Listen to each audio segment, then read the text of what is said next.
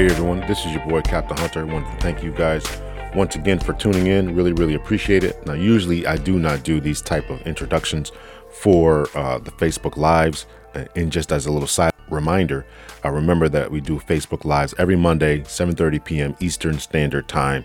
Always have try to have a different guest or just speak about relevant uh, issues and things like that. So, um, usually I do not do these types of introductions, but I wanted to thank you all so much for tuning in, uh, for subscribing, sharing, and liking, and, and to remind you all to do that. Um, just recently, I got a a little note from uh, some uh, podcasters um, association that uh, that kind of keeps the tabs on podcasts, and my podcast is growing actually on uh, Apple Podcasts. Um, so the numbers are increasing, and I really, really appreciate you all sharing, subscribing, liking, and of course for tuning in. So please continue to keep up the good work. If there's an episode that you like or, or anything like that, just make sure that you are telling your friends and your neighbors and your family members and coworkers about about what we got going on over here at Captain Hunter's podcast. So today we're going to be speaking with Kelly Hope.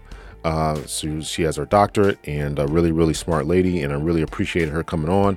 Another reason I want to do this introduction is because, of course, we know now, as I record this, that uh, Joe Biden and his running mate, Miss uh, Kamala Harris, uh, are the president elect and vice president elect respectively and so uh, i wanted to you know i did this show with miss uh, with dr hope um, about um, just the importance of women in academia and uh, the, the, strides that women are making just in life and, and in general and so uh, I, I, thought it would be a great time to release this episode. Uh, of course, it's already on Facebook, but just to release the audio version of this, I thought was very, very important concerning the times that we live in. So if you're black, uh, we've had a black president.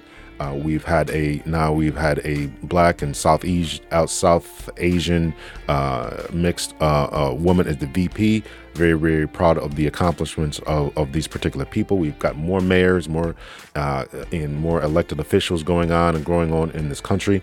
I did an episode with another Doctor Dr. Turner, uh, who just talked about the importance of, of black people entering into the medical field. So all these are great, great episodes, and I really want to encourage people to continue to go on and to grow on. Uh, so to my daughter and to everyone else's daughter, whether you're black or white, Hispanic, uh, no matter what or who you are, uh, you can do it. You can thrive, and you can go forward uh, in life. We just have to have the chains taken off of us, have, remove the restrictions, and there's nothing that we can't do.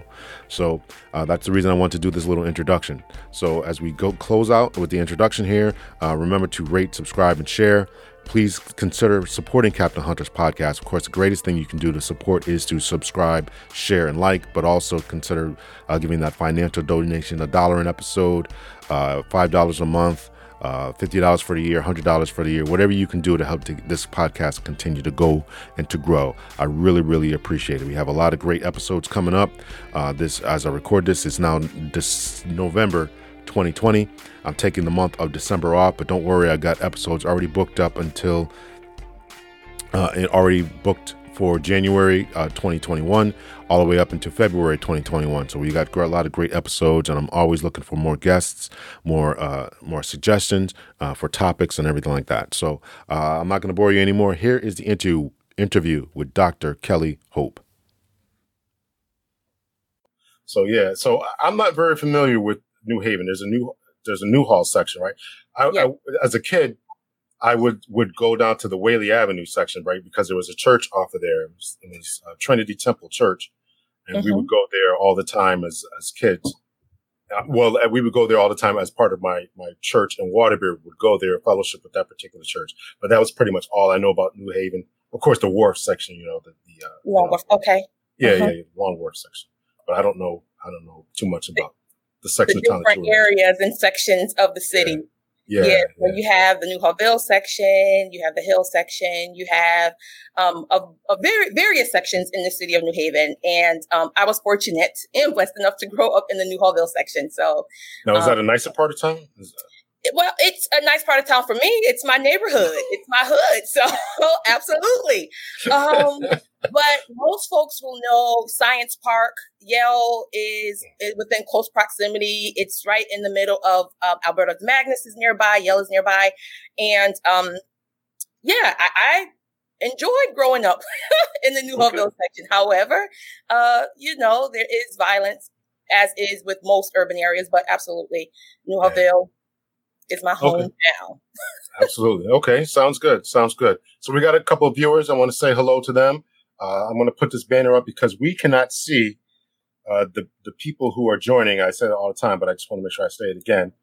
Uh, so I'm going to put this banner up. So thank you for joining us. If you want your name said, or if you have a comment or question, make sure that you chime in because I can't see who's here. You know the the particular program that we are using. So I want to say hello and thank you to my uh, friend here, my new friend, Dr. Kelly Hope, and I really really appreciate uh, you coming on the podcast and um, agreeing to be here and share your wisdom and knowledge. And thank you and welcome. Thank you for having me. I am excited to be here and definitely grateful and thankful for connecting and meeting you and you giving me the opportunity to chat with you for a little bit. And um, I'm just excited for wherever this conversation is going to go and what we're going to get into on this evening. So, folks, come on in the room, share, and tag your people and tell them to come on in here and let's get into some robust conversation. Absolutely, absolutely. So I want to say hello to Latricia Bromell. Thank you so much for uh, for coming on in. Really, really appreciate it. Um, so let's let's talk about how we met. So uh, we met at a community center in Waterbury where you were teaching uh, African American and Latino history to a community uh, center there. Can you tell us a little bit about that work that you're doing? Absolutely. So I met Warren Leach in in um, from out of Waterbury, and he was looking for a facilitator to put on classes for our young people, our middle and high schoolers around African American studies and uh, Latinx studies. And so I uh, responded to his call looking for a facilitator and he and I connected. And one of the things that was important for me and the reason why I reached out about the initiative he was launching through the Ungroup was because I realized that our history, our literature, the things about Black and Brown culture is usually sprinkled in the curriculum in our schools. And so to have the opportunity to spend eight weeks, to spend four weeks, to spend any amount of time solely focusing on that was right up my alley. And so I spent um, a number of weeks, about eight weeks, working with young people and teaching them about the history, pre-enslavement because that's really important. Uh, so we started with talking about African origins of civilization, and then we journeyed into the African American and Latino sp- experience here in the U.S. So it was um, it, it is it is a great program that Warren has in Waterbury. Absolutely, yeah, yeah. So I, I met with, up with him. We did a conversation. We um, so I would advise and hope that anyone else would go and listen to the episode that I did with brother Warren Leach. Really appreciate him uh, and all the work that he's doing with the Ungroup. Very, very fascinating. I want to say one again, hello to Debbie Mutz. Hi, Debbie. Yes, uh, that's uh, my mom. I, okay, I hope I'm saying the name right. I hate I hate butchering people's names. So, um, so so you that's that's a fascinating uh, what you talked about. Did you major in that in, in school as far as African American history and all that? No. So my undergraduate major is in English, English education. My master's is in, is in English education. I also have studies in urban studies, and then my doctorate is in organizational leadership. And so my love for history and specifically the thing about what I did in Waterbury is we talked about a lot about history, but I rooted it also in literature as well, because uh, literature, I believe, is a way to get in and talk about historical things. But um, my love for history, Black history, and extending into Latino and Latinx history came from my parents and from I had a teacher, his name was Mr. Gibson in high school, and he challenged us in 10th grade to learn about our history. And so it evolved over the years, but my major isn't in history. It's in English and organizational leadership. Mm. Absolutely. Hello to my good friend Tiffany. Thanks once again for, for joining in. So I wanted to ask you, um, a lot of times, um, and I asked Warren this, uh, this ungroup that he has, um, and the program that's going on there. It's not just for African American uh, and Latino kids, right? White kids can join, and uh, and uh, what talk about the importance of all persons uh, knowing African American history, Latino history. Talk about it's not just for for Black people, right? It's not just your history. You just go out and learn it. Everyone should learn this, right? Or am I misstating that? No, I believe you're absolutely correct in in you know your line of thinking and saying that everyone should learn about the histories of all people. Uh, the United States of America is a melting pot of a number of different races, ethnicities, creeds, and origins. And so learning about all histories is absolutely important and imperative. I will say specifically though that it is equally as important, if not more important for our black and brown children, parents, grandparents, aunts, uncles, community folks to learn about our history because it directly impacts what we do today and how we interact with one another today. But for non-black, non-brown folk, it's equally as important for them to learn and to come into the room and be willing to listen and learn about our histories. Why? Because we will be then, we will then be able to, in my belief, begin to understand why some community groups, some groups are able to attain and obtain certain things while others still are striving to get. We'll begin to empathize a little bit more with one another. We'll begin to find that we all have some commonalities and through our commonalities, we can find ways to be um, allies to each other, but then also to find our ways to support and also to change our mindset because sometimes when you get in the rooms and you start learning about others, you'll find, oh, wow, wait a minute. That is a, a blind spot in my own line of thinking that I didn't think about. And so I may very well have to challenge my own self and my own thinking as we move forward. So it's for everyone, absolutely non black and brown as it is for black and brown folk. Most definitely. Absolutely. Absolutely. So I want to say hello to uh, Rich Cerruti. Uh, thank you so much uh, for tuning in. Debbie chimed in uh, with yes, so you were preaching something uh, powerful there. Uh, Lucille, hello to her. She's saying good job, Kelly. and uh, Latricia Brunel is saying knowledge is power. Learn absolutely. And Marilyn and Annette Thomas is beauty and, and intellect. Um, thank you so much, but I haven't begun to spoke, speak yet. Oh, oh, wait, wait. You're talking about my guest. Oh, okay. Um, I think she was talking about. I, yeah, yeah, I, I, get that now. Yeah, yeah. um, so I want to talk. Let's talk about a little bit about what you do right now. Right, you work at a school system in uh, New Haven, uh, or as well, we'll just call it New Haven. Uh, so, so you work at a school system in New Haven, and so tell us a little bit about what you do there. Yeah, so I am actually a English teacher. I'm an English teacher at a public high school in New Haven, and I'm also an adjunct professor at a community college in Bridgeport. So I see and have experience teaching both at the post-secondary level and at the secondary level.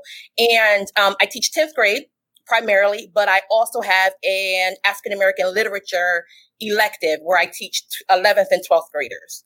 And so I am able to see students coming in to our high schools and then exiting into our colleges. And if they go to, you know, my particular community college, it may be likely that I will also see them in the college setting as well. And, um, that was important for me, important for me to teach at the high school level because I wanted to be able to see in real time what happens in our high school classrooms, in our public education classrooms, in order for me to become a better educator and in order for me to be able to teach our young people and prepare them for this life after school, you know? So that's what I'm doing in New Haven. So there's been much to do and much to say about public education. What are you seeing, right, in, in uh, public education? Uh, in the inner city. You're teaching mostly in inner city, right? New Haven. Absolutely. Inner city. Right. right. So you're teaching mostly in inner city. What What is your thoughts about what's going on in the education system, um, from from kids doing their homework to parent um, uh, involvement to uh, the finances behind it? Tell us about your all that kind of stuff that was going on in public education. Okay, so let me start here by saying that I'm a I'm a product, a proud product of the New Haven public school system. And when I was looking to go back into the um, public education system to teach, I made sure that I looked at New Haven and applied to New Haven. So let me start there, and then I'll say that one thing that I've noticed about my students and students that I come in contact with is that all of our families they want what's best for their for their children. Our teachers our educators our administrators we want what's best for our children. And what that means is that there are some families that have the wherewithal and they know how to advocate. And when i say know how to i mean that they are comfortable expressing their needs and their desires and their wants for their children. And so that looks like sending emails, requesting conferences outside of parent teacher meetings and, and, making time to have phone calls with the teachers. I see that a lot. And so there is a misconception, I believe sometimes that when you're looking in the inner city, specifically in New Haven and other areas that may be um, the demographics may be the same. We have families and parents that are not engaged and don't care. Now, while that may be true in some areas, that is not, in, in my opinion, the the bulk of our parents and our families. We have parents that are concerned about their children's education and their well-being and are willing to hold us teachers to the fire to make sure that we are doing what we're supposed to be doing. So I'll say that.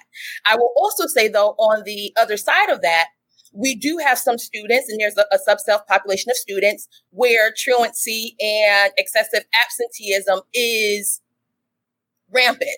And that directly reflects on how the students learn, how they show up in our classroom, and also how they, the work they produce. And so I think that those two things, although one is on one spectrum with the parents and then the other on the students, they work hand in hand because I can definitely see a direct connection when we have parents who are on top and they're emailing and they're on and they're checking grades and they're responding and students who may not have as much support in the community or at home who may not show up to school as often as we'd like.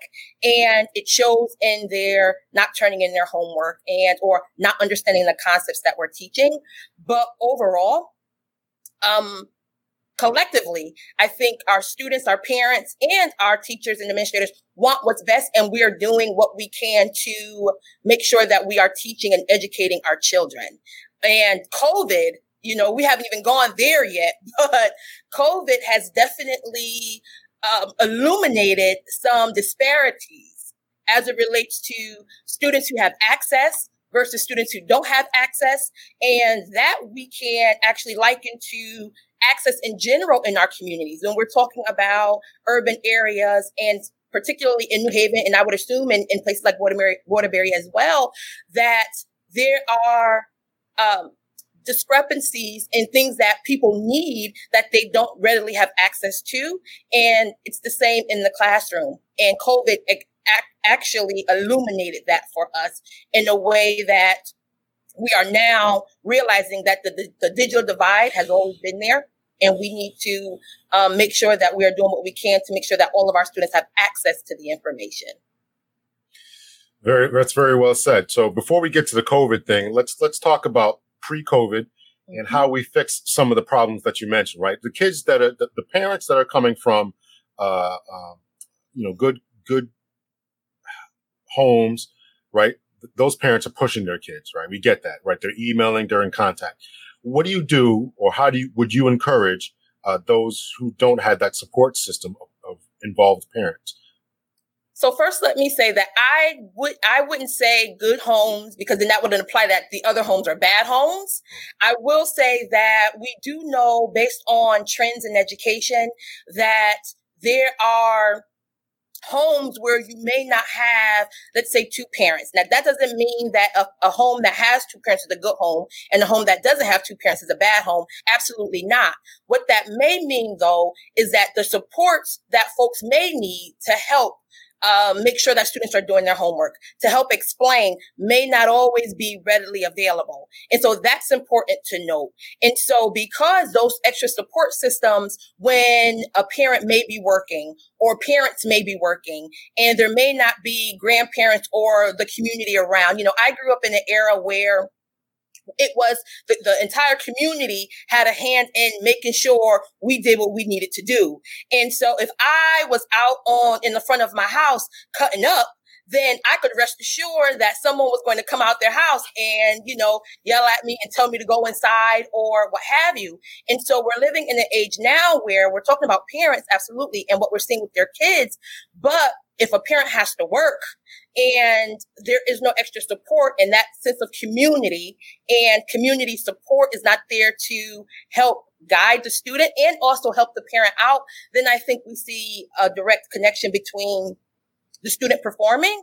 And so what I would say is that one, we do need to, um, provide more opportunities and spaces, I would say, for community members to feel comfortable speaking and helping their community, their neighbors. And I think that there's been a change, a shift with the comfortability level based on folks not feeling safe to say, Hey, I'm here to help and folks not feeling safe to accept the help. And so I would say that's one, getting back to being able to be um, a place where we're actually neighborhoods and neighborly to one another. Secondly, I think another thing that's important when we're talking about parents and, and students who are struggling to come to school and struggling with basic needs. You know, we're talking about food insecurities that we also see in the classroom. I didn't mention that, but food insecurities. I keep snacks in my office. I mean, in my office, in my classroom. I had an office before, but in my classroom, I keep food so students know that they can come and ask uh, if I have anything and then I'll tell them where to get it. And so I think even that is a part of this whole helping our children, helping our parents. And, um, those are, those are two things, community involvement and then also realizing that there are discrepancies and deficiencies, if you will, in some of our communities, even though um, parents and families are doing the best that they can. And so I think it's up to the rest of us to be able to pitch in. And I believe churches and um, teachers, we all are doing that. So um, those will be two things um, that I would suggest that we start looking at doing. Uh, absolutely. So uh, let's let's let's dive a little bit more into um, the community aspect of it. And I, I enjoy what you said uh, about, um, you know, that those members of the community who would be there to help facilitate or, or help to, you know, make sure that people kept stayed in line. And I, to a certain degree, I grew up in that same type of era. I'm probably a lot older than you, but I grew up in that same type of era where the community helped out and said, right. And the community was not afraid to say, listen, either you get to where you're supposed to be or I'm going to tell your mother on you mm-hmm. right? So that that I think that we would agree, and a lot of pe- other people would agree that, that that that system has been lost. How do we get that back, or is it gone forever? What, what's your opinions about that? I don't think it's gone forever. I think one of the things, because we're talking here about education, one of the things I also think is um, we've gotten kind of away from is teachers being in the community. I will never forget uh, what this past school year, I had a conversation with the student, and our initial conversation didn't start off on the best foot. In fact, the student pushed by me to get into my classroom, and my response to him was, Oh, okay, you really gonna just push by me as if I'm not standing in the doorway?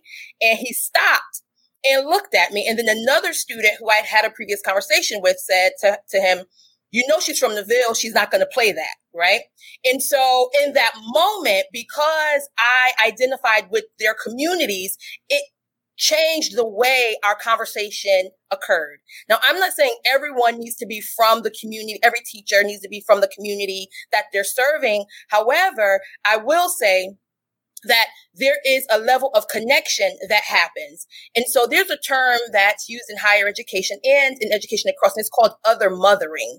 And it's this idea that, and it's not about gender, um, but it's about this idea that we are all, or we all have the ability to be a mother or, or father figure or play that role for young people and students in our lives. And so for me, I think that as a teacher in our classrooms, it is a great way and a great place for us to begin to start that, that piece of the community getting involved and also not being afraid to go to those social events that are happening in the community. There are in these days, there are um, rallies, there are talks that are happening, there are um, a number of different community things that are happening. And to show up to a basketball game, to show up to a football game, so that students and families and parents can see you there and begin to interact in a in a way outside of a the area where you may be in an authority role is very important, I think. And so those are some ways in which that can be done. So before the uh, police officers and um, uh, teachers, as you mentioned, mm-hmm. as well as doctors and dentists and all that, used to live in their in their communities. Is that something that you would advocate for or be in agreement with that that they, they live somewhere close to the communities to in order to have greater access to these different community events, uh, even after school programs for helping uh, kids who are having trouble reading, et cetera, et cetera. Um, what's your thoughts about that? I think, yes, I think living close to the community, but even if there is a professional and or a community member, let's say they're not necessarily from the particular community, let's say New Haven, Hamden, Waterbury, wherever, but they have a desire to get involved. A lot of our school systems have school volunteer programs where you can contact those um, associations and get involved and say, Hey, is there a read aloud day happening? I'd like to come in and read to the children. And even if they don't live in those particular neighborhoods, I would say it's, it's great to live in those neighborhoods. But if you don't live in those neighborhoods, to still go the extra mile and attend the events in those neighborhoods is equally as important. That's for any professional, um, because it begins, you begin to develop rapport. Once you start seeing, you know, a person at one event and then you see them again, and then you begin to say, Oh, okay, that name, I remember that name. And now you're able to connect the name to a face. And then you are, then you begin to identify personalities and then you begin to develop rapport. And when you have rapport, then you're able to provide correction. I think that's what we're missing. The, the, the, step of developing rapport. It's kind of difficult to correct someone when you see them going down the wrong path or maybe doing wrong, or even if they need help to give help if you haven't first developed that relationship and that rapport with them. That's important. I think no matter what, if you're a teacher, um, a police officer, a doctor, whomever, I think developing that rapport and that relationship to the community is vital. Absolutely. Just want to say and, and acknowledge some people that have popped in. I think I got this one already. Lucille said, good job, Kelly. Latricia Brunel said, knowledge is power, learn. Uh, Rich gave the hand waves. Siboney, my good friend from way back, said, hey. Uh, Jerome Hauser says, do your thing, cuz. Uh, I need to have you on here all the time. You got all these people following you. uh, Mo Shaw says, yes, sis, keep up the great work. Uh, Marilyn, um, yes, the pandemic has highlighted many inequalities and disparities in our communities as compared to some others. And I, that's going to be the next point I want to get to. Uh, we all have a moral duty to help our communities, helping in whatever way we can, even if it's one person that, and it cuts off right there. I'm not sure what else wrote there. Uh, community involvement is so important by Debbie, uh, and so true. Uh, the need to know that you care. Absolutely, absolutely. So let's get to the idea of the pandemic, right? Uh, pandemic comes in, and as you mentioned before, uh, it uh, kind of sent a shockwave, obviously, to the U.S. and to the world. It was everything's closing down, and we talked about uh, and you talked about the inequalities that were manifested, and many inequalities were manifested in the health in healthcare, right? All these people who don't have healthcare and who are dying and racking up enormous uh, um, hospital bills, as well as uh, these inequalities and persons who don't have access to the internet, uh, you know, their only internet, uh, mobile devices, a phone, uh, you know, trying to do all this homework on a little phone and all that kind of stuff. So I don't want to talk about it. Let's, I want you to talk about all that type of stuff. Absolutely. You highlighted for sure. One of the main things in March when a number of our schools were forced to go to remote learning, we realized that there were students who were in fact working and completing assignments on cell phones. And one of the things that I will say about my particular school is that already embedded in the way we teach, the way we engage our students. It, we had Chromebooks available and we had one-to-one Chromebooks available for our students in our classrooms. And so one, that, that was one thing that what I would say for my school that was, um, a bonus for us or a plus for us. However, that wasn't the case across the country. And we saw a number, a number of students that did not have the ability to access the information and the, in the knowledge that we were trying to impart. And so we also saw for the first time on a, a large scale, districts who were scrambling to make copies and have packets of information available so that students can grab packets and then go home and complete the packets. We saw um, for the first time uh, in, in mass, we saw teachers trying to figure out how to navigate teaching, also navigating what's happening with their own families and personal lives and their own students and trying to balance it all all at the same time. Now, these things aren't new. You know, teachers have been balancing working and family and work life balance, if there is such a thing, um, for forever. That, that isn't new. However, we're at a place now with the pandemic and the multiple pandemics that are happening right now, um, where we are all experiencing these things simultaneously. And so with that came added pressure, if you will, with how our students are able to get on their laptops, their Chromebooks, and access our classrooms.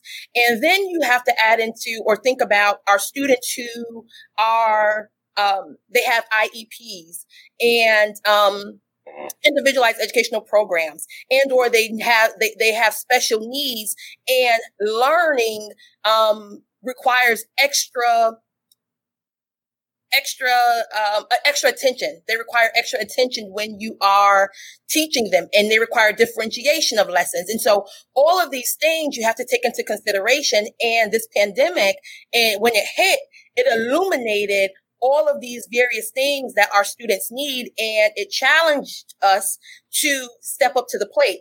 And I will say, in the time that we had, we stepped up to the plate and did the best that we can. And moving forward, still, we are still trying to figure out how to best engage and teach our children. And that has been a conversation in and of itself because there's talk about defunding. If schools don't go back full term, five days a week, there are very real concerns about returning back five days a week to the classroom for students, parents, and teachers. Um, folks are concerned about that. I, for one, am concerned about returning back to the classroom five days a week, full time. You know, I have anywhere from 80 to 120 students. And the truth of the matter is, is that that's a lot of contact. And what does that mean when we're talking about social distancing? How does that look? And, um, all of those things, how our classrooms are set up, how we engage with our students. And it's not just teaching the way some of us may remember, where everyone sits in a row and everyone faces the, the chalkboard, if it was back in the day, or the whiteboard, and you just take notes and then you have a test to see whether or not you know what you, what you learned. No, this is about engagement. It's about group work. It's about making sure students are able to be up and mobilized and walking around and interacting and interacting with one another. And so how does that look in our classrooms? We don't want students to just be compliant with doing what we're asking them to do. We want them to be able to engage in the learning process. And so COVID and this pandemic um, around COVID 19 has forced us to think about how we're going to engage in very real and meaningful learning and teaching for our students come the fall in just a few short weeks. So all of those things.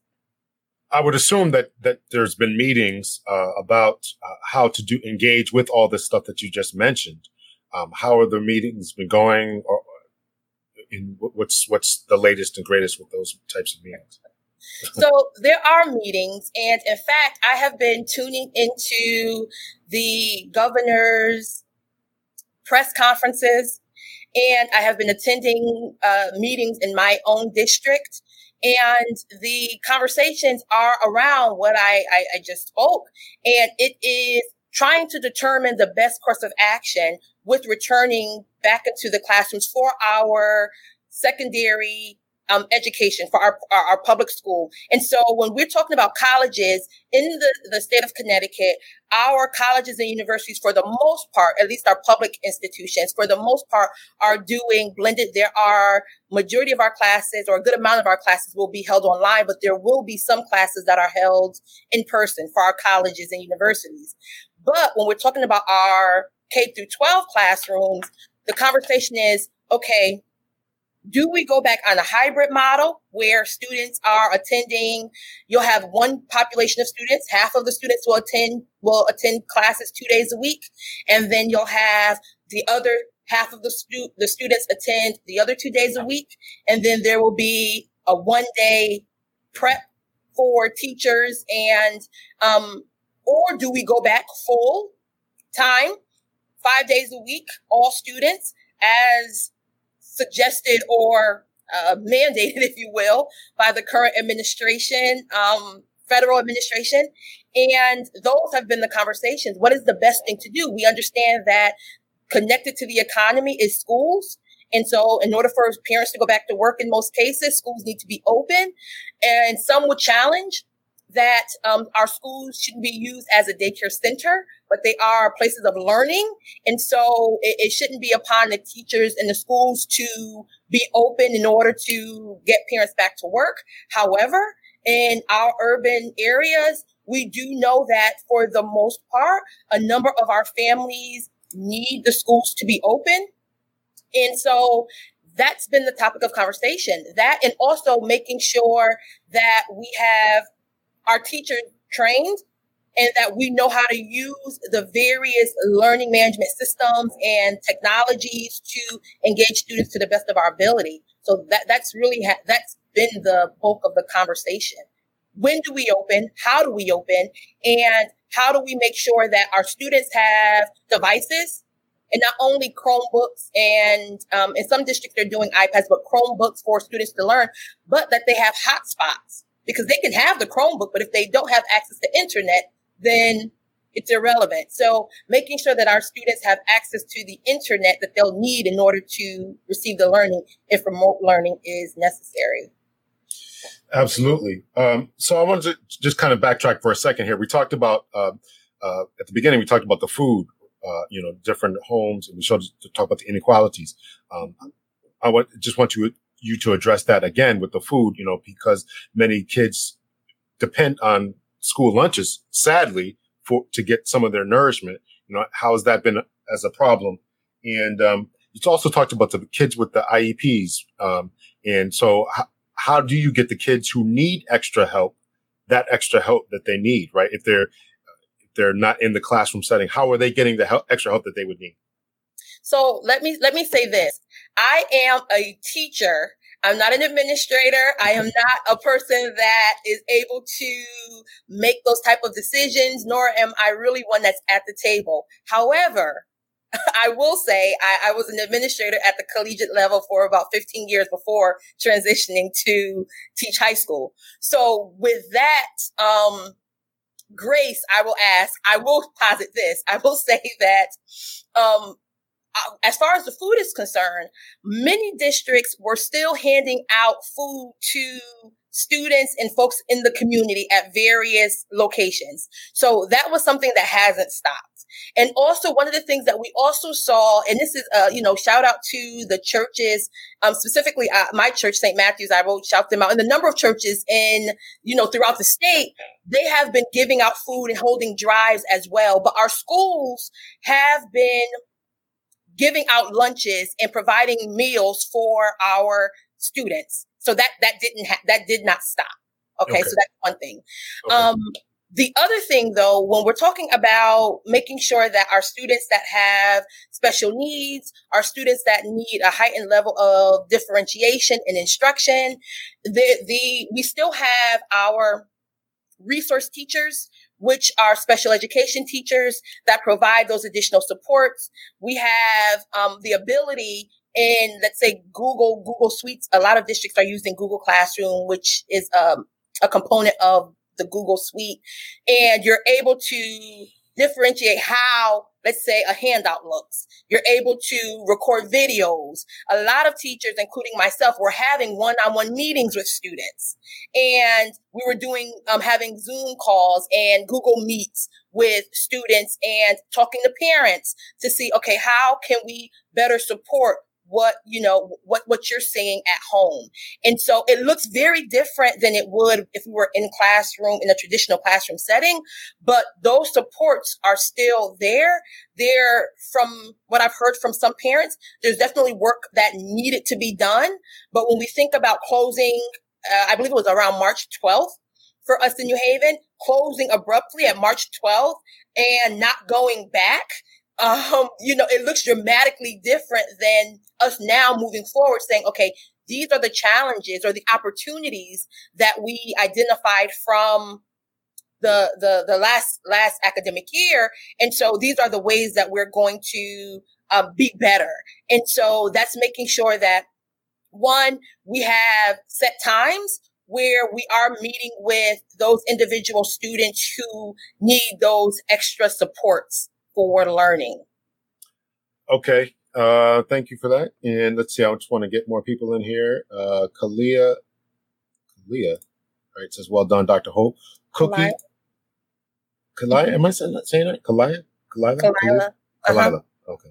Uh, Cookie McCleary Blackwell says, excellent conversation, Dr. Hope. Um, and Marilyn and Thomas says, I believe students have to be able to see themselves as able to succeed in society. Some have limited support resources and therefore lack motivation and hope. Can you comment on that? Those who don't see themselves lacking motivation and hope. Absolutely. One of the things that has been coming up in conversation, and then I'll come back around to that, but has been this idea folks have been saying, teachers have been saying that they're going to wear scrubs into the classroom uh, in order to hazmat suits. yeah, in order to help with sanitizing their attire. And so we're already mandated to wear masks. And in some districts, they're also going to be wearing face shields. So you have masks, you have face shields, and some teachers are now opting to wear scrubs. And I'm in a chat or a Facebook group with some educators, and I said, absolutely not. I will not wear scrubs. And a part of that is I have no issue with scrubs at all. However, how I show up into my classroom is very important. I am a black woman. I teach in New Haven and how I walk into my classroom, how I show up, how I present myself is very important. One for my, my younger female students and also for my male students. But for my female students specifically, when I walk into the classroom and they meet me and they say, and I introduce myself, I'm Dr. Hope, and they say, well, can we call you Miss Hope? And I say, no, you can call me Dr. Hope or why? And my response is I'm Dr. Hope because I earned that degree and Hope is connected to my marital status. So whether I'm married or not, I will be Dr. fill in the blank. And so that is important. So when we're talking about seeing themselves as a black woman, it is important for me teaching black and brown students to show up in my authentic self. And by doing that, that provides motivation. I've seen that firsthand at the high school level and also at the college level. So to walk into a room and to be able to have a conversation using standard English and then also to be able to switch folks will say code switching to be able to switch and have a conversation with my students using African American vernacular. Some folks would may have called it ebonics back in the day, but to be able to code switch and have that conversation provides an opportunity for them to say, ah, I can be both. I, I, I am good where I am. I can learn and still not lose that piece of me. And so providing that motivation and also, it also gives them hope saying that, okay, this is attainable. This is doable. Because as a teacher, yes, I'm teaching the material. However, I'm also speaking to their inner parts, their inner spirit to say, yes, you're doing this now. However, you don't have to do that. Straighten up. That's unacceptable in my classroom. I expect more of you. You are better than that. So even affirming that provides motivation, that provides hope. So absolutely, I agree with Miss Annette wholeheartedly in her comment. So have many kids uh, or many teachers uh, not expressed uh, uh, reluctance to not want to return to the classroom unless they have their their face shields and, and hazmat suits on and whatever. Have many uh, teachers threatened not to come back at all? So on, I believe it was Thursday last week, across the state, teachers held caravans in various cities in um, in solidarity with one another to say, you know, we are concerned about returning to the classroom in person, and um, there seems to be, and I haven't spoken to a bunch of teachers. Let me say, you know, I haven't done research on this, but I will say, based on the conversations and the um, anecdotal information in Facebook groups and such and stuff like that, folks are concerned and don't want to go back in person and would much rather teach remotely and do what needs to be done from our homes in our spaces. And if we are going back in person, then folks are um, signing on to, like I said, purchase scrubs. Some teachers I've seen have started making contraptions of their own to um, uh, to seg. I don't want to say segregate. That's not the, uh, that's a poor choice. To separate students and make sure that there are um, barriers that are put up so that there isn't any you know contact. And so um, I'm not going that far. I, you know, I will wear masks. I will, um, wear, uh, face shields as needed, but, um, that's not my, you know, my plan. Folks, folks are not really wanting to go back here in Connecticut. Uh, so a lot of comments. Kalisha, uh, says, yes, Dr. Hope, you are phenomenal, authentic self. Uh, Marilyn says, yes, said all of that. And a good friend of mine, Bruce Wokikio, says I'm in Georgia and things are a little different in a red state. I'd be curious to hear about what's going on down there in Georgia as far as returning back to work there, Bruce. And I thank you for, for tuning in. Um, let's see. CDC has warned Congress of significant health problems if children don't absolutely. return to school. Okay, mm-hmm. explain explain that. You were saying absolutely. How is yeah, that? Yeah. So, well, first, it's it's worth noting that the CDC guidelines have changed and I'll just leave that there. There was on the onset, there were um, guidelines as it relates to social distancing, six feet. Then it was three feet, and then the guidelines have changed um, at, regarding uh, students returning to school in person. And so, a part of that you know, if you are following the news and you're reading outlets, and you'll see that there was some um, talk about the updates about the coronavirus no longer going to the CDC and being transferred to. So there's a number of things happening with, with the CDC guidelines. Let's first start there. But then let me say that there are um, studies that show and um, that, that well that say let me say that that that say that one there is a concern about younger students and the amount of oxygen and the flow of oxygen that goes to their brain w- when they have on masks for a long masks for a long time. And so some parents have very real concern about the health implications because we don't know we haven't um, done extensive research around the coronavirus and its, its impact at, at this point, but that um, the masks and oxygen that there's there's definitely a, a, correlation with that. We also know that um based on some of the, the the research and some things that i've read that students excuse me, that students need to be in classroom because of their ability to interact with one another, their ability to have that camaraderie, the ability to engage and be with peers. That is one of the main things about education in our schools being in person, the ability to interact, the ability to engage, the ability to have a break. We haven't talked about the um, the, the, the ways in which some of our students are living in their homes and the traumas that they experience on a daily basis. And in some cases, the only break that they get is when they come to school, which has a direct impact on their mental health, on their emotional health. And so all of those things directly impact how our students learn and why some say that our students need to go back because of their um, their health concerns. So I, I, mean, I've heard that as well. So I, I do agree that there is a need in that regard. But my question then would be, at what expense?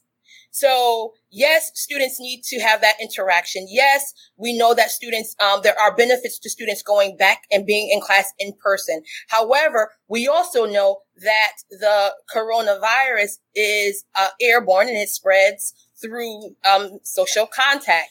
And so we know that to be true. And so, um, at what expense do we do do we have folks going back into our schools? Absolutely, absolutely. Uh, let me just get some people in here. And uh, Bruce says uh, school started today in person, uh, in person today. Uh, Barbara McLean says I'm in Florida. Things are a little different here. If you could elaborate on that, uh, just a little bit there. Bruce also goes on to say parents have the choice of in-class mm-hmm. or online education for the kids. Once you pick, you're not allowed to change your selection until the following semester. I would agree yes, with that. Let's make a choice, true. stand by it, right? Uh, let's see.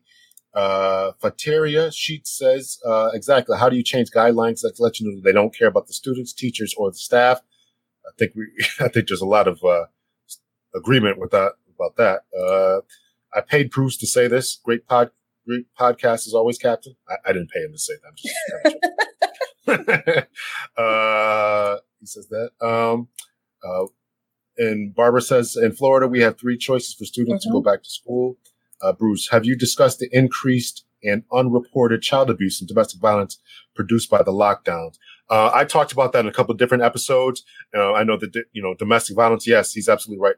Domestic violence and child abuse has been up. Have you all as teachers discussed that and how to be aware of that when kids come back to class? Has that been part of the conversation? We haven't talked about that specifically.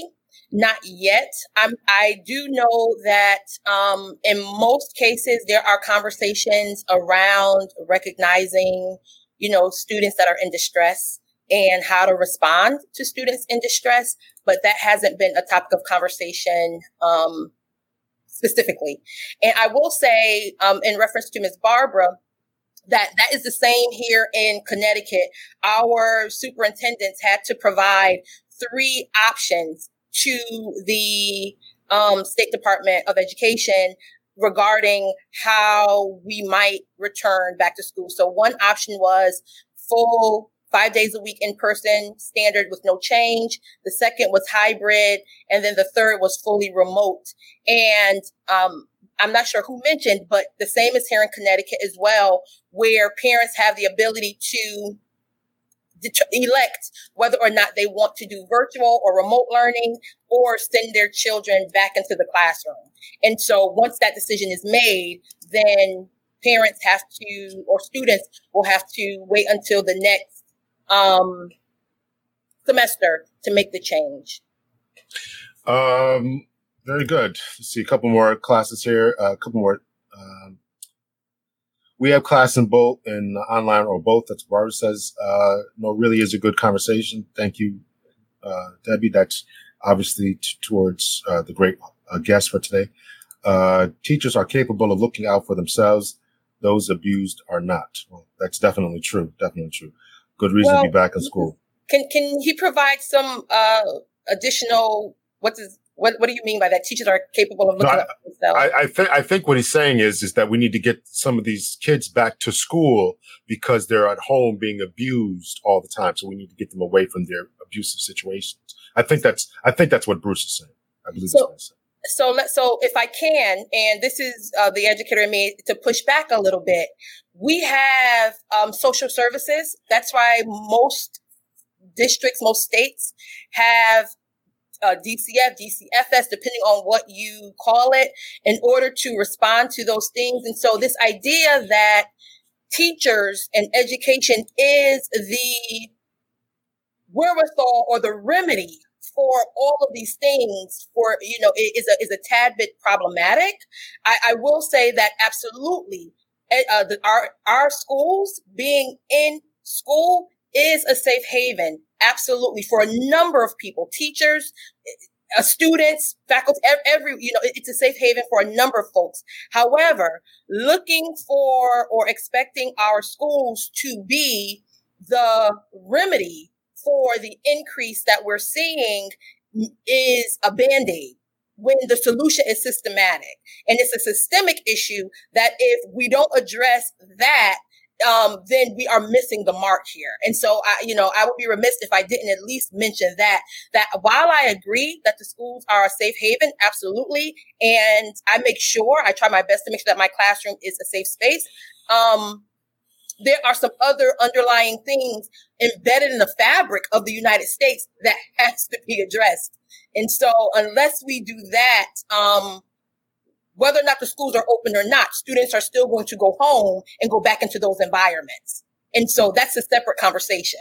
Yeah, right. Well, I, I think that Bruce and I would agree with that. I don't want to put words in the mouth, but I, but I think that he's in agreement with that. Um, and there are certainly some some serious problems out there. And you're and you're right. I can only imagine the emotional attachment uh, that happens uh, with a with a student and and, um, and, and teacher, and you know that you have to return this kid back to a a, a dangerous situation. You know, so um, I, I want to talk. I kind of want to move on from that a little bit. And I pre- really do appreciate all the all the conversations about that. But I want to talk about your journey out. Right. So you grew up in what is the Deville? What is that called? Newhallville, the Newhallville section. All right, New Newhallville, but they call it Deville, right? Deville. Mm-hmm. Okay, mm-hmm. when you said that, I'm like, okay, I, I, grew up. I knew some people who grew up, and they always talked about the Deville. All right, so okay. the Newhallville. So uh, fairly at that time when I was growing up, when I was in high school, right, I knew some kids there, and we were like, man, how do you make it out of there in the morning? So you grew up in that section. Mm-hmm. You made it out and got your doctorate of education. Yes. I want you to talk to us about that, the, your your background, uh, how you made it out, how you were determined to make it, uh, parental uh, involvement, and, and, just going on. Talk to us a little bit about that, especially to those who may listen and say, you know, here's a, a black woman who's made it. I can make it too. So talk about, about that if you would. Okay. So first I will start and say that I was blessed to come into this world through some phenomenal people. My mother, she is on, and I'm sure my father is there with her looking on too. And so my parents were adamant about making sure that my siblings and I got our education. And my father, my father specifically always said, um, get your smarts because once you get your marks, they can't take it from you. And my father they sound like my aunt. Yeah, they said the same my, thing. okay, my father tells tells a story about how when I was a little girl, my eldest sister, I have a sister older than me, she could read, and um, I couldn't. And um, I was upset that I could not read. And he continued to say to me, uh, if you practice, you'll learn. You'll get it. Practice, practice, and you'll get it. And so from a very early age, like I said, education was important and it was instilled. But when you fast, when I fast forward, not only was education instilled, but my parents made sure that they set my siblings and I, but they set me up to succeed. So what does that mean? That meant that when it came time and I wanted whatever I wanted to do, my parents made sure that they had the, they provided the means for me to try it. And now my mom at the time, she was a, um, a CNA and my father, uh, is a maintenance worker, was a maintenance worker. They're both retired. But as an adult, I wonder how on God's green earth were they able to take care of my siblings and I and the folks that they've adopted and took and took in on such limited means. But they saw they still saw fit for me to go and take writing classes. They saw fit for me to um, go and uh, learn how to act. And so my second grade teacher, and I'm going to make this, I'm going to speed it up. My second grade teacher, Miss Kim Francis, she taught me at Lincoln Bassett um, Elementary School, and she showed me the possibility of higher education. My godmother always talked about college, but Miss Kim Francis was the first person to take me with my classmates to um, a college. He used to take us to UConn every year. And so I stepped foot on a college campus. And so I realized, huh, this might be attainable. She was a phenomenal teacher. And I said, mm, I want to be a teacher. So in the second grade, I voiced that I wanted to be a teacher, and Miss Francis spoke with my parents. And New Haven had a teacher prep program, and so they put me on a teacher prep track. And you fast forward, second grade. So, so, so, well, from second grade on, they made sure that I was set up to do what I wanted to do. So the, the, the teacher prep track didn't happen until I got to middle school. That happened in the seventh grade. Okay. And so seventh and eighth grade, I was on the teacher prep track and um, went through high school. And then I wound up getting a scholarship to Southern through the teacher prep program, which was a partnership between Southern Connecticut State University and James Hillhouse High School. And after attending Southern, I wound up, um, well, while at Southern, I joined a sorority. Shout out to my uh, AKA sisters. And um, I, I joined a sorority and I also found that working in higher education was a thing. that was actually a career. And so um, I watched a different world and I knew that, um, you know, being on the top of campus was the way to go. And so I wound up working in higher ed for 15 years. And um, I ultimately decided to go back and get my doctorate because I wanted to move up. At that point, I thought I wanted to become a dean of students at a college. But during my time in higher ed, there was so much, um, I experienced a lot of things that kind of caused me to not want to be a part of the higher ed scene anymore. And so I ultimately left last year, which is how I got to teach high school. And so what I would say, you know, for parents that are out there, um, don't despise or don't shut down your child's lofty dreams. I told my parents I wanted to go to China and they helped me to with my church. My church was integral in making me who I am. The community folks, like I said, told me to get my hind parts in the house. And um, they made sure that if I was out acting a, a, fool or a donkey, depending on how you say it, if I was out act, cutting up, that they pulled my coattail. And um, that community, that sense of community is a part of the reason why I am who I am. And I had teachers of color.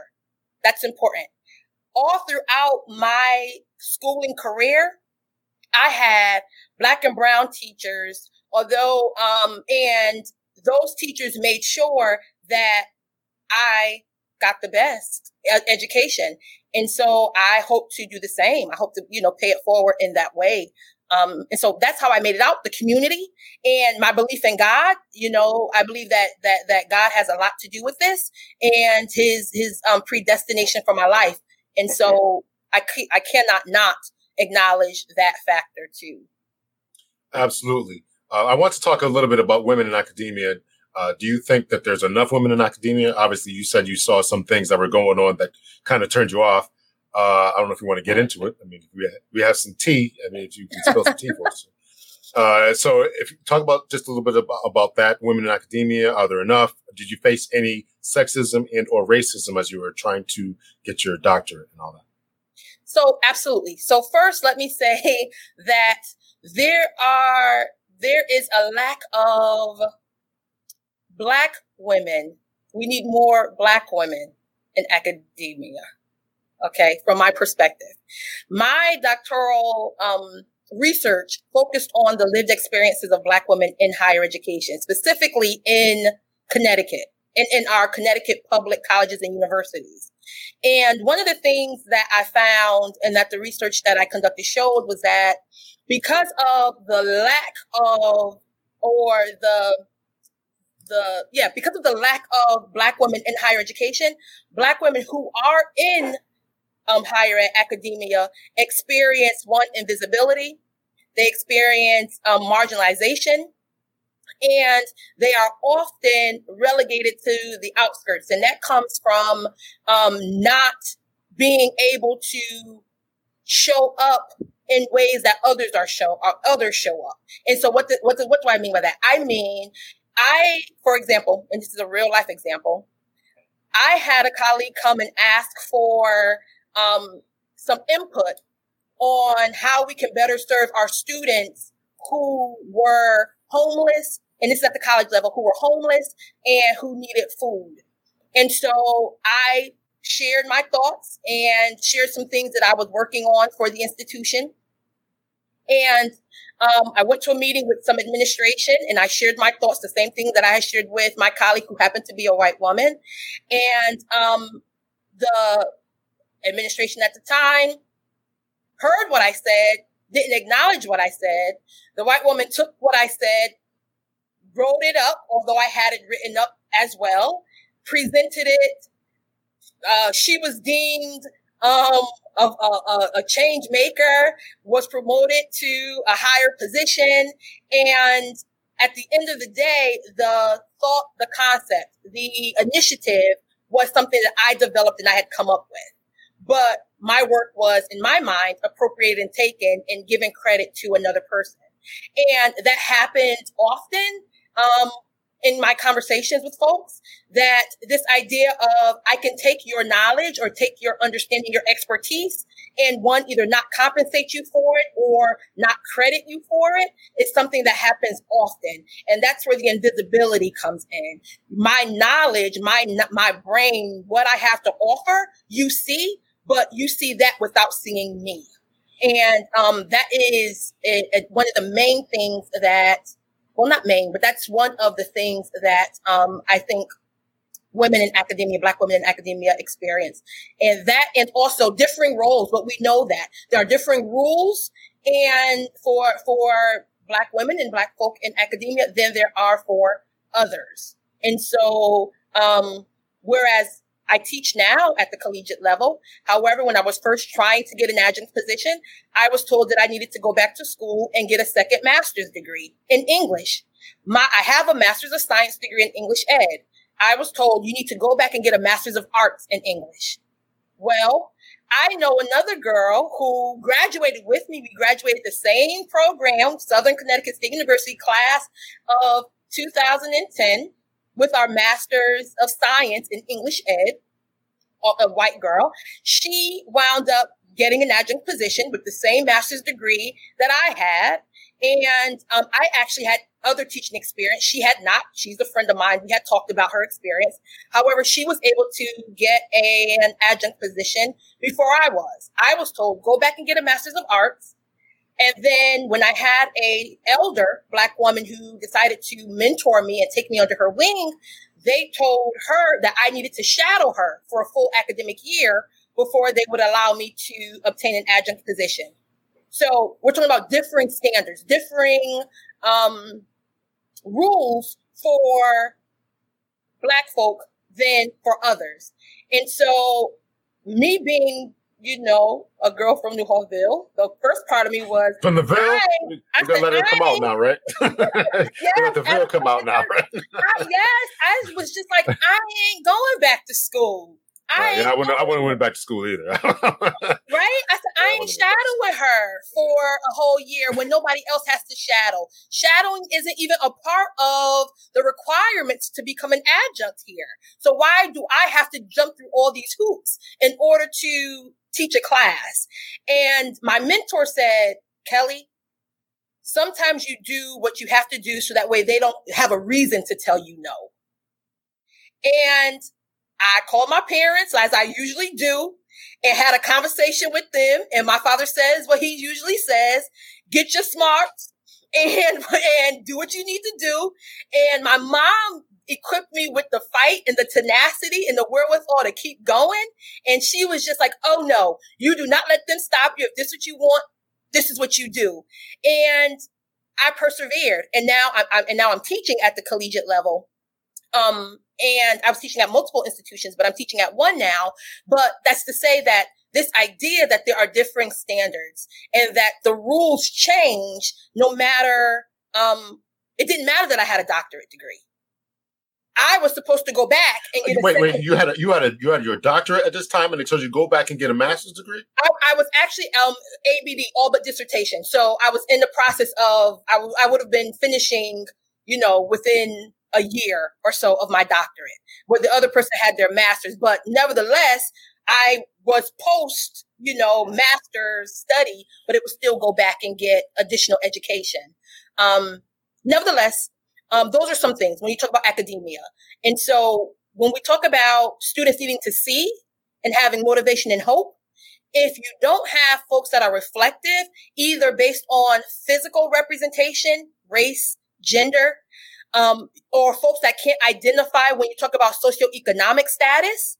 Uh, luckily for me, I am, you know, it, it's my, my, I'm intersectional. You know, I'm a black woman from an urban area and, um, my parents were working class folk. I can identify on some areas, not all areas. Uh, and so that's important with how we show up into these spaces. And if our students don't see it, then they start questioning, do I belong here? There's imposter, an imposter syndrome that um, we're not going to go into, but all, you know, all of that is very real and um, shows up. Absolutely. That's a fascinating story. And I'm very sad that you had to go through that. And I had actually thought about going back to get a, um, um, to become a teacher. I think we talked about this a little bit before, become a teacher. And when I heard about all the stuff that they would make me do, even though I already have a master's degree, I'm like, oh, I'm good. either you want, either you want me or you or don't. You don't. right? Either you I want mean, or you don't. Yeah, yeah. Either, either you want me or you don't. I mean, here I, I know that there's a dearth of black male teachers, and here I am saying, okay, I'll do it, but you want me to go back to school for another two or three years? Nah, nah, nah. And I got to run up bills and all that kind of stuff. So, so that that's that that's that's for that. So, um, so let's just chime in. People were amening and uh, all that kind of stuff, and um, Bruce is saying hi, Debbie, and Debbie saying hi, Bruce. I don't know if they know each other or not. I don't know what's up with that. Uh, wow, uh, systematic racism. I play white fragility, but what is meant for you has come to pass, destined for greatness. Uh, different standards. Uh, that is so wrong. Debbie chimes again. Uh, thank God for your perseverance. Uh, yeah, because I wouldn't have had it. I'm gonna be honest with you. Uh, how do you think we can fix that problem in our schools? Is that problem not which problem are you talking about? The systematic problems or the uh, uh, people stealing? Also, as people stealing your ideas problem. I mean, that goes on. How do you think we fix that? period in life, right? uh, I would love for my sons to see more black male teachers. Yeah, I would too. But I mean, well, there's no but to it. I would love to.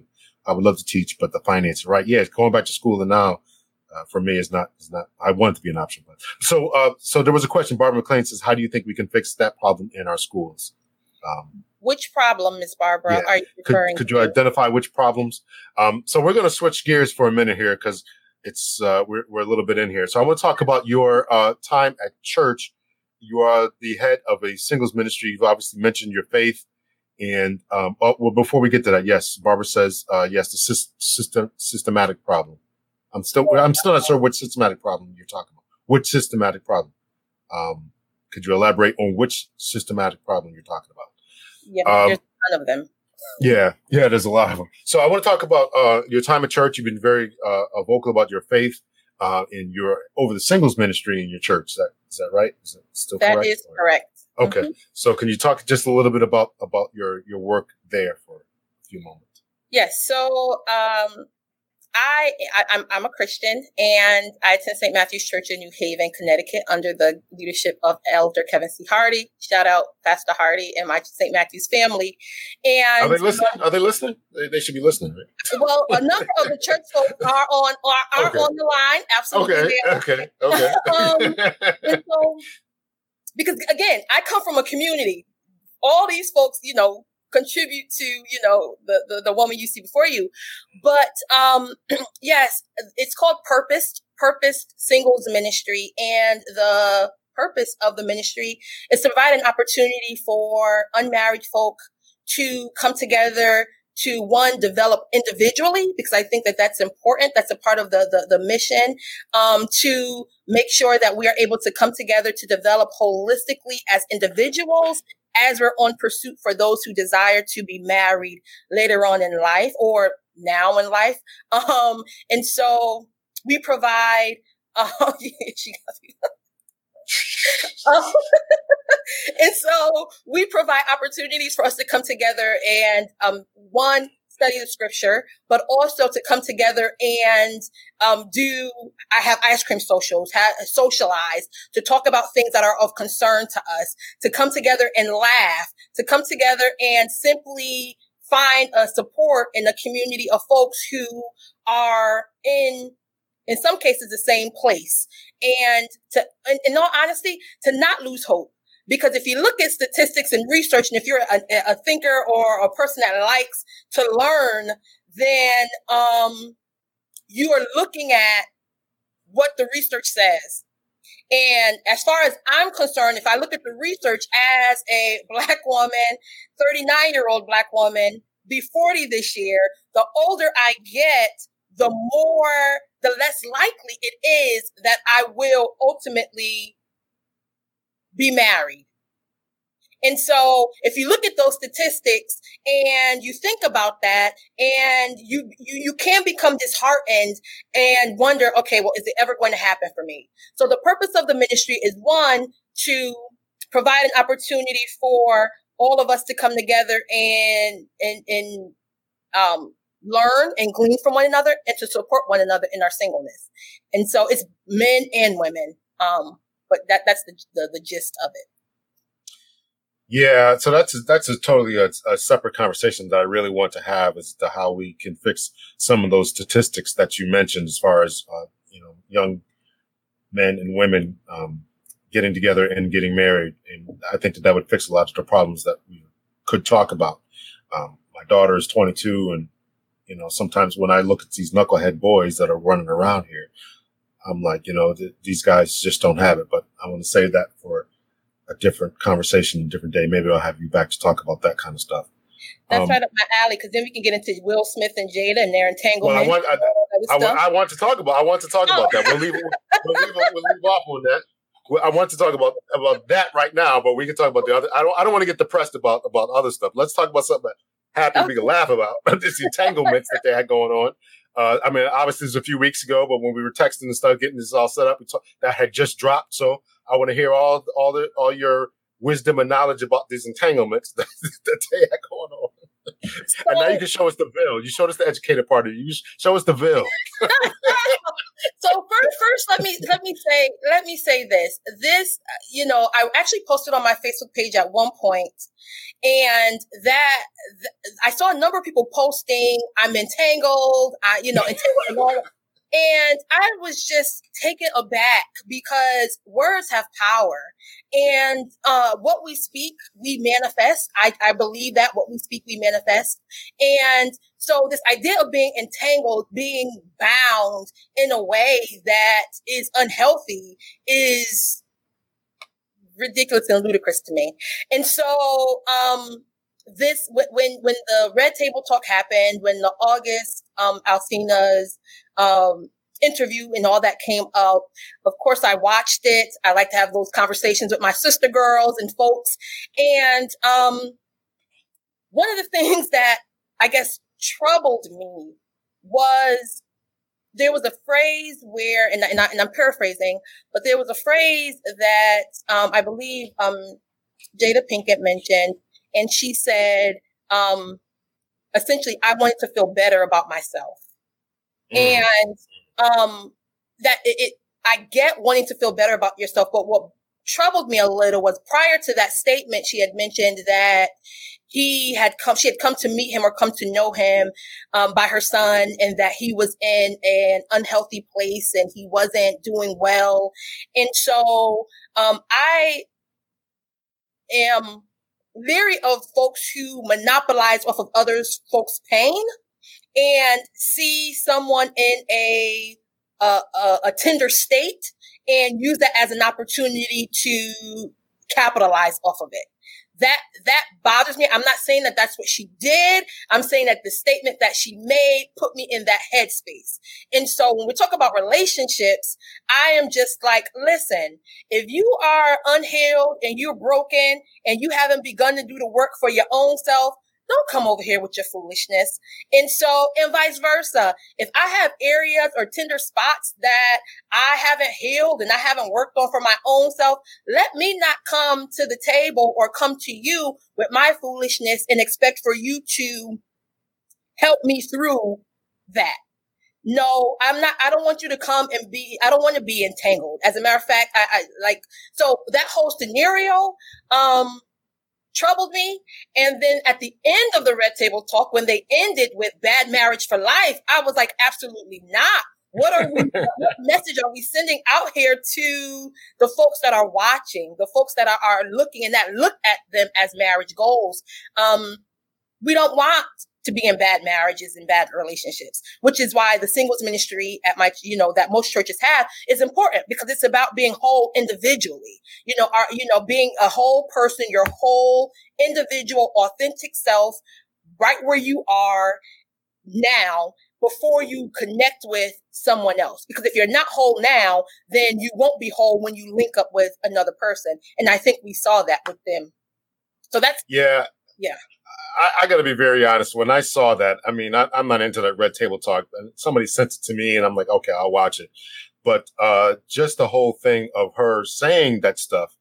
First of all, it shows you that even though they had money, they were millionaires, and they had careers, and they still had this. She still had whatever stuff she had going on in her head. I mean, they would have been married for a while. I would assume at this point, right? This happened three years ago. They've been married 25 mm-hmm. years. So there's like 22, 21 years into this marriage, and you still don't know who you are, can't figure out what's going on. And so she was saying, and Will was like, I'm out of here and all this kind of stuff. Uh, so, you know, you got to figure out you. And so I, I can appreciate that singles ministry that you have going on as far as when they say, listen, you got to be a whole person in and of yourself. I can certainly, I can definitely appreciate that. And that was very shocking to me. That, that whole, everything she was saying was shocking. I was really kind of shocked that, that um, um, Will Smith as a man somebody I kind of, you know, this brother has it together. I'm like, why are you doing this, brother? why are you putting your, your, why are you putting your laundry out here like this? So I was, that whole thing was really, really disturbing. And I would agree that they ended off with high fiving each other with bad marriage for life. What? Mm-hmm. What is that? So, right. Uh, yeah. Uh, so I asked a question before and they all said that they're all listening. So I want to get them all in here. Uh, yes, we are here. Uh, yes, we are here. Cookie Latricia says that. Uh, she's yes, she's got people. All right, listen, I'm not gonna roll up in New Haven and start any mess. uh, let's see. Um, yes, St. Matthews is in the house. St. Matthews is near and far. Man, they're far away too. Okay, okay. St. Matthews is here representing and supporting our family. Uh, Clementine Johnson. Yes, we are here. We have an awesome. We have a awesome God. So proud of you, Dr. Hope. Uh, George L. Jones says I happened to stumble upon this. Very good dialogue. Uh, what we speak, we manifest. Quote, quoting you, Dr. Hope, you are phenomenal. That's from Kalisha. Uh, Rich uh, Cerruti says, agree. Dr. Hope is awesome. Good show.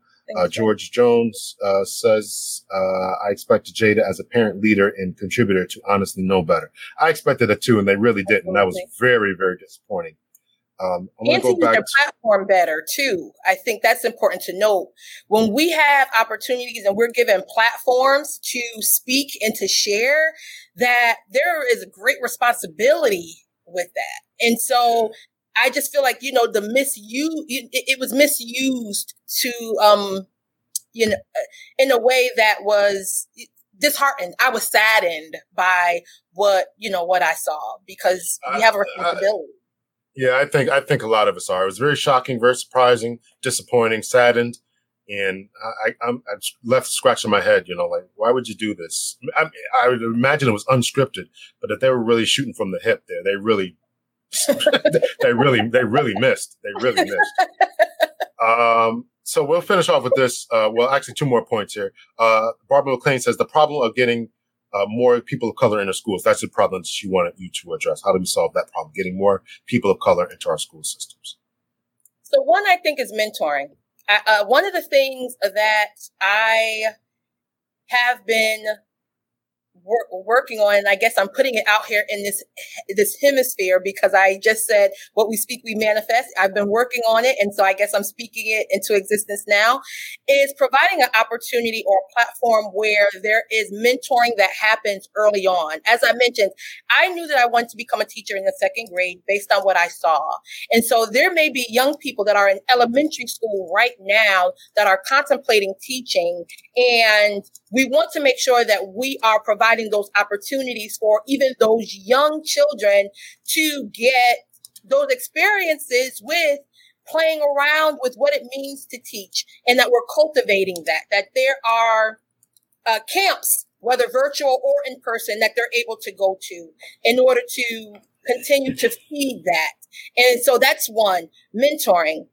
The other thing too is providing the opportunity for folks that go to school to get their certification, that there are um, finances available to help offset the cost of education. You have folks that are leaving with student loans, and I know that there's about student loan debt forgiveness and all these other things, but folks are leaving schools with student loan debt, and the salaries that teachers make are ridiculous depending on you know what state i know there's some states where where entering teachers are making $24000 per year and um it's you know that that's low and you know um ridiculous. And so I think that providing funds for, you know, education is important.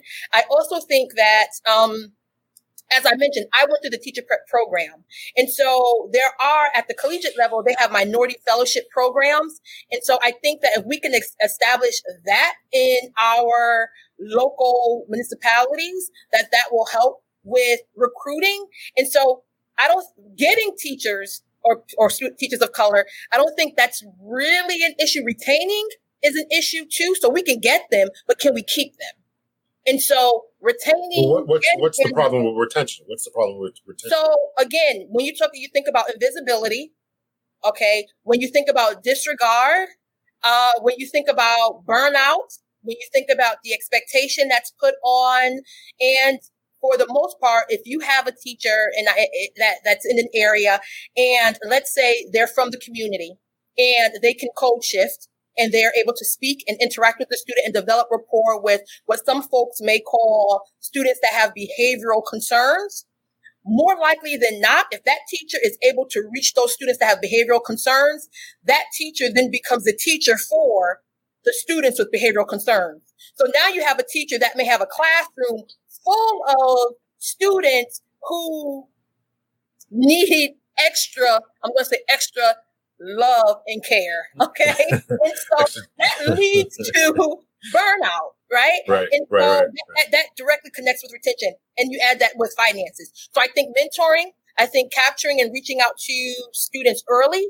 I also think from a community standpoint, for folks that are not teachers, if you have a business or you're into something, for example, sewing. A lot of schools don't have funds for enrichment activities, but there are programs and, and folks that they're looking to come and do um, sessions with, with young people to teach them skills. That you may be able to reach students in a different way where they may want to go into that profession. And so I think mentoring is a, a big part of it. Finances to help offset the cost um, upon graduating. And then also testing. We have to also consider testing. A lot of folks specifically black and black and brown people struggle to pass the praxis tests and the certification exams. And so all of those things. Okay. Well, I didn't want to hear that last part. I don't like to hear that when not passing tests. Uh, that bothers me. Um, so I appreciate that that you gave. I mean, sorry to jump around there, but that was a question that we left unanswered. No I want to kind of finish it on a more, more fun note. Well, not that it's fun, but the Will Smith, Will Smith Jada thing was was kind of lighthearted. Yeah, lighthearted. uh, so Marilyn says, yes, Captain, the pain uh, was evident in the discourse. He, August, is a man outwardly, but uh, was a hurting uh, young man on the inside. Mm-hmm. Yeah, yeah. There was. Mm-hmm. seems to me all three of them are kind of all jacked up. What did Biggie say? More money, more problems, right? More money, more problems. uh, let's see. Barbara McLean chimes in again. Says your insight is exact you, know I love sewing. uh, the praxis was my downfall. The praxis was my downfall by, mm-hmm. by George Jones. Mm-hmm. I assume that's a praxis as a test to get him inside. Yes. So for the most, so before in Connecticut, before you enter into a um, education program, you have to pass praxis one, which includes um, reading, writing, and other things. And then you also have to pass praxis um, two, and especially if you're going into secondary education. Um, if you're going into English, you have a, a, a specific exam based on English. If you're going into math at the secondary level or um, 7 through 12, you have a math exam. And so those exams can be difficult. As a matter of fact, I took it multiple times, and each time you have to pay. And so that is another cost that you have to add up. I took it multiple times before I was actually able to pass Praxis 2. I passed Praxis 1 while I was in college, but passing Praxis 2, it took me a little while to pass it. Um, and that, that usually is the hangup for a number of people. So even answering the, the question, having opportunities for even mentoring and tutoring in that way, how to pass praxis is something that's needed too. Well, I was going to ask you that, but I don't want to go down that, that pathway, but okay. Yeah. Okay. Well, as long as we can get that information out there to people to get to do it. Um, so you got a couple books and we're going to leave off with this. You got a couple books. Could you hold them up for us? So We can see oh, them or, sure. or... um, let me grab that. This one is in the background. This is. Are, are they on Kindle? First of all, are they on Kindle? Uh, this uh, Black Women Speaking from Within should be on Kindle. Yes, okay. this is an edited anthology. I don't know if y'all can see it. This is an edited book, and it's comprised of essays and experiences from various Black women in higher education. I have two chapters. I wrote the introduction and all of that, and then there are chapters from various other women across the country that wrote about their experiences and their research about being a black woman in higher education. This can be found on Amazon. It can also be found on my website at www.kellykhope.com. And then this is my self-published book and it is a it's um, it says to my sisters affirmations and annotations and it's this is a short read. It's a book of affirmations. Oftentimes, Black women um, and women in general, but Black women often are very hard on themselves. And I wrote this particular book during the time when I was talking to my blood sisters and sisters by bond, I call it. And a lot of them were experiencing and voicing concerns about not not being sure whether or not they were doing right by their children, not being sure what, not, not being confident that they were being and living up to their best potential. And so I was just like, wow, let, I want to affirm you in a way that, um, you can take with you wherever you go. So the book of affirmations is a, a book that I put together that just provides some short sayings and blurbs just to remind you that you are more than enough and um, you are worthy and so both of these are located on Amazon. The this book here is through a publisher, Peter Lang. And so I let me give the disclaimer. If you go on Amazon and you find this, please note that I this is my first time using a publisher. I wanted to go through a publisher just so that I can have the experience, so that I can help other folks through that process of getting your book prospectus accepted. And so um, there are glaring differences between self-publishing and publishing with a publisher. And one of those differences, and this is that podcast, but one of those differences is when you self-publish, you get to determine how much your book costs, which is why this book is 1095. And with, when you publish to a publisher, they determine how much your book costs, which is why this is dramatically more. And, um, so you'll see that, um, reflected, but those are the two books. Very good. Thank you for that. Uh, to all those out there who are thinking about uh, publishing a book, that's uh, mm-hmm. uh, that's definitely important.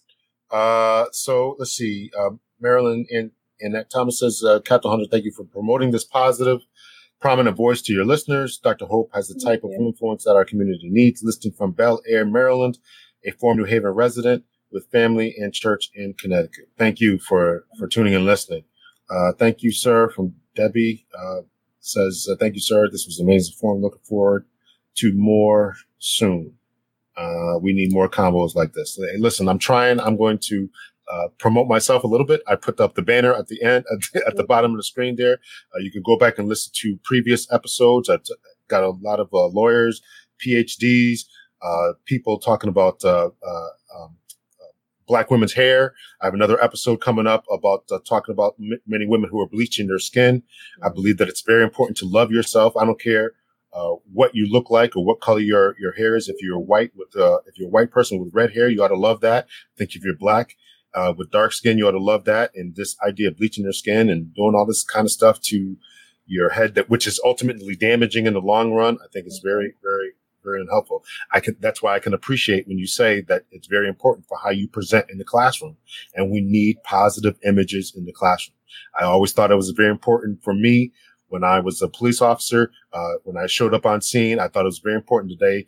You know, sometimes I wore a white shirt that let everybody knows I was in charge, right? And sometimes, as Bruce can, can will know, uh, if he's still here, that we wore the stripes on our shoulders that showed everyone else that uh, we were the supervisor. So it's important how you present yourself, and I and I believe that, and I always will believe that. So I, I can appreciate your your thoughts about that. Um, let's see here. Uh, Benny Hope Senior says, Kelly Hope, the table's been prepared for you. Maybe oh. that's the red table. I don't know what he's talking about. No, that's my father. Oh, okay, okay, okay. uh, uh, Jan M. Lewis says, "Thank you. I really enjoyed the conversation. Good job, good job, Doctor Hope. I, I agree. Thank you Thank so much you. for coming on. I really want to have you back on to talk about some more stuff. There's so much more we could talk about. Um, thank you so much for for coming on the show. Thank you so much for all the listeners that you have. Hopefully, they'll continue to tune in. Yes, tune but, uh, but, but, yes. Um, so thank you, everyone. I, I really appreciated it, and uh, we learned a lot. Thank you so much. And so, without any more ado, no more questions or comments, we're going to cut it off right here. Thank you so much. Um, and uh, much love and much peace. Thank you all. Good night, everybody.